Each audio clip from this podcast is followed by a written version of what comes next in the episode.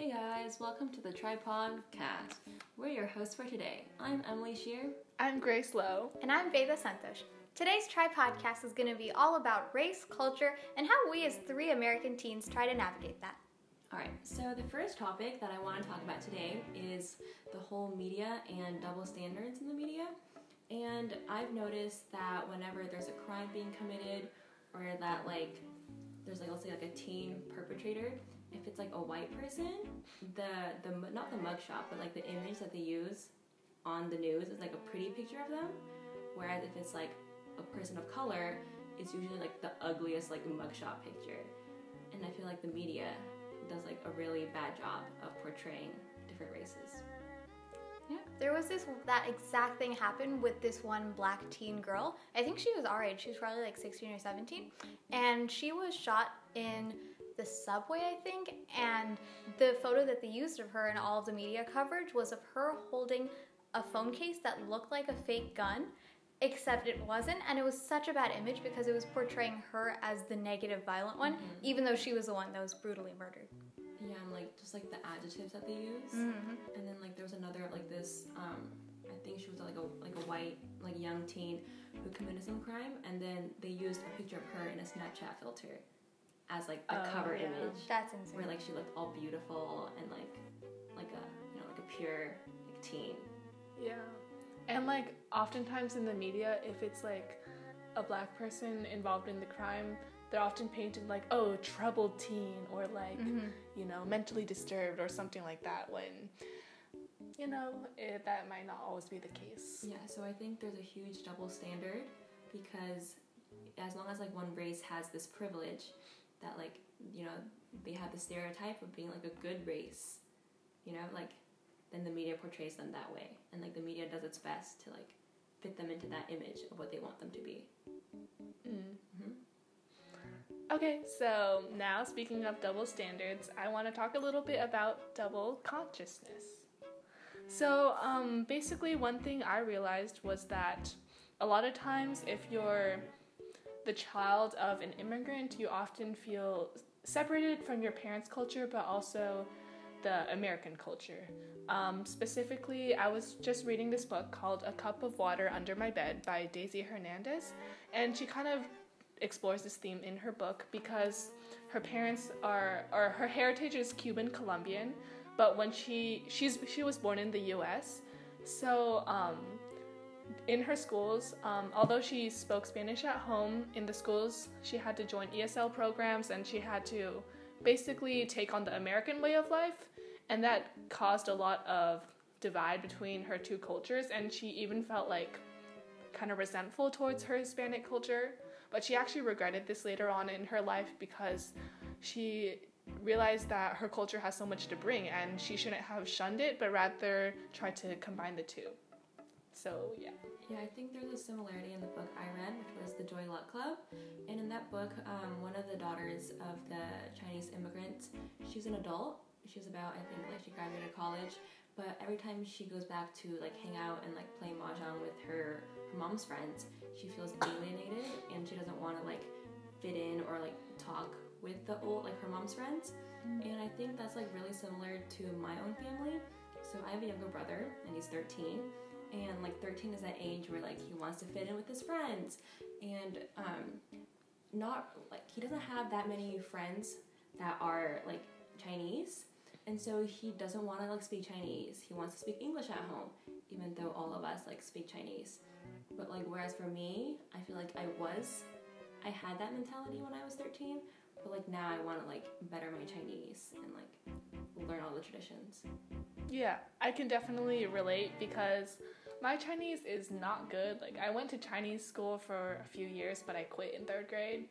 But now, like, after going to Taiwan and, like, kind of being embarrassed because I can't talk well with or can't communicate well with my relatives, I really regret that and I wish I had taken the time to actually learn Chinese. Yeah, that's the exact same for me and the character in my book that I was reading about.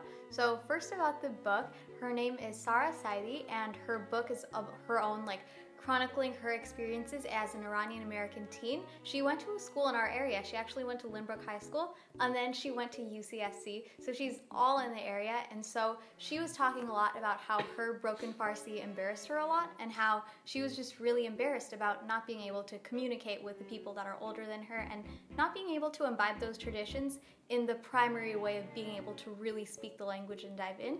And on a personal note, I can't speak either of the Indian languages that I understand, and it makes me really sad because that's such a fundamental part of our heritage. Like, just the simple being able to communicate in the native tongue rather than like awkward American accents from your elders who are trying to like speak it back to you, and you're like, Hi, how are you for the third time in your like 10 minute FaceTime, you know? And so I've been trying to dive into my culture a lot more because I can't really speak it, except it just doesn't feel nearly as genuine if I could communicate in the primary language. Yeah, I think like a couple decades ago, having like like your like your, your double consciousness, it like might be embarrassing or like you would feel ashamed to have another culture identity. But like now in like 2019, I feel like you know like the U.S. is a melting pot, and like almost everyone has like these two two cultures that they like bring with them. Yeah, but also, I think because we live in San Jose, which is a super diverse city, mm-hmm. like we might have it a little easier than other maybe like first generation or second generation people. Maybe are living in a more um, homogenized um, city or something like with more whites, and they might really experience a lot of difficulties and struggles due to double consciousness. Mm-hmm. Yeah, I agree. And looking around right now, like we're all pretty similar. Honestly, my friend group is pretty pretty ethnically homogenous. So I guess my question is how far can you assimilate to a different culture? Like all of us trying to simultaneously be American teens while also retaining our Asian heritage without losing your culture. Because me and Grace, we've like lost the language, still understand it, but like we seriously can't speak it nearly as well as our relatives. So do you think that desire to fit in and not speak our language that well, at least when we were younger, probably at like 13 or 14, like your brother. Do you think that assimilation was driven by shame or wanting to be included as just a normal American teen? Um, I think it has to do with um, a lot of what Miss Webb said, the three levels of culture, and it depends on what like you value your culture to be. So for me, I think a lot of what I think of my Chinese culture is in the concrete details. And so when I have kids or when I have my family, I want to pass on those concrete details down. Like I want to teach them language, I want to teach them like traditions or like folk tales that we have. Whereas some of the other like behavior and symbolic cultural values, I might not want to keep. Yeah, definitely. Because I feel like in America, it's really hard to keep those um, symbolic and or the second and third levels, like behavior and symbolic. It's way harder to retain those aspects of culture, like the idols. Like in Taiwan, I know my parents tell me about like those idols that they often worshipped, and they use those in ceremonies. But my parents and a lot of their brothers and sisters and the next generation don't really believe in those. And um, yeah, the political beliefs, for example, it's hard to hold on to those when you go to America because their perspectives are quite different. Like, America is a democratic land, you can um, have your own political ideologies. So, yeah.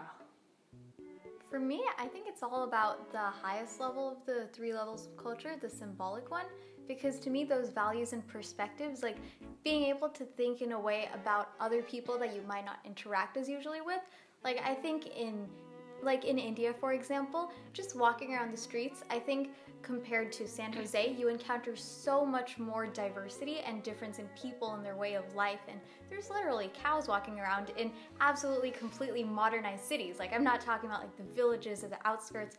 There's literal cows walking around right next to the really good cars with the really nice interiors and all that. So, that contrast and being able to think in various perspectives to me is super, super valuable not just like the way we get to see it in San Jose. Yeah, I want to bring it back to um, what you talked about having friends of all like the same cultural background. And I think that has to tie back again to the whole double consciousness aspect. So, me and the rest of my classmates, we all have that first consciousness, which is being an American, but then we each have, I think, like a different second consciousness. So, my second one would be like my Asian values that would clash with some of my other classmates who like their second personality, not personality, but like their second consciousness values different things than I do. Right? Yeah. So um, something I was just thinking about was, I think was it in Miss Webb's class that someone brought up that our school is like ninety percent white or something, but I definitely don't think it is Mm-hmm. personally because I guess I only hang out with Asian people and I didn't realize that our school was so um It's I think it's forty percent. forty percent. Yeah. That's Oh, okay. I I don't know where that percentage came yeah, from, But mhm. but like I can definitely Mm-hmm. feel like my friend group is basically only Asian, and I- don't think it's like a, even a conscious thing. It's more like a subconscious. Like you hang out with the people who are more similar to uh-huh. you, and you can relate to more. But I definitely feel like it's important to branch out because even though Asians or any minorities might be their minority, so they gotta stay together. Like it's great to understand other perspectives and have other people also understand the perspectives of the minorities, which will create a better world for all. And it's super good that you brought up like conscious versus unconscious because I was thinking back to when I was super little, like in preschool and pre K, you don't think about being culturally diverse, mm-hmm. except still you can Yeah. tell that these little kids still gravitate towards people of their same ethnic group, mm-hmm. which is really interesting because they don't have the same awareness of like these big symbolic values of their culture or like how important the food that they bring to school for lunchtime is that their mom mm-hmm. made them like traditional food or something, you know? So it's so interesting that even little kids, it's so ingrained in us to want to find things that are similar to us. Mm-hmm. But in that same token, it's really good how little kids they're able to see past all of these superficial differences that we might accumulate as we get older. And they're still able to be just as close with people who don't look like them, sound like them. Their parents don't have anything in common. So we should all try to be like little kids, I guess. Well, I was thinking, well, when I was younger, I had way more like diverse friends. Hmm. Me too. Yeah, I Oh, would wow. have friends of all backgrounds, and I think it has to do with when your parents are immigrants and like they move to a new country, they bring their family traditions with them. And so as a kid, I felt like those traditions aren't enforced yet. So whereas um, like it's a stereotype that in like Asian cultures you have to like go home early, like you know do your homework, and like as a kid you never felt any of that. So I was able to like hang out all the time with my friends of all backgrounds, and then I found myself as I grew up, I had to stick more into like people who had the same like lifestyle that I did, so that it'd be easier to like connect with them. Whereas my old, well not old friends, but like my friends of those backgrounds, I've drifted apart because we didn't share like the same cultural lifestyle. Yeah, I agree. Like in elementary school, I had friends of all different races, all different cultures.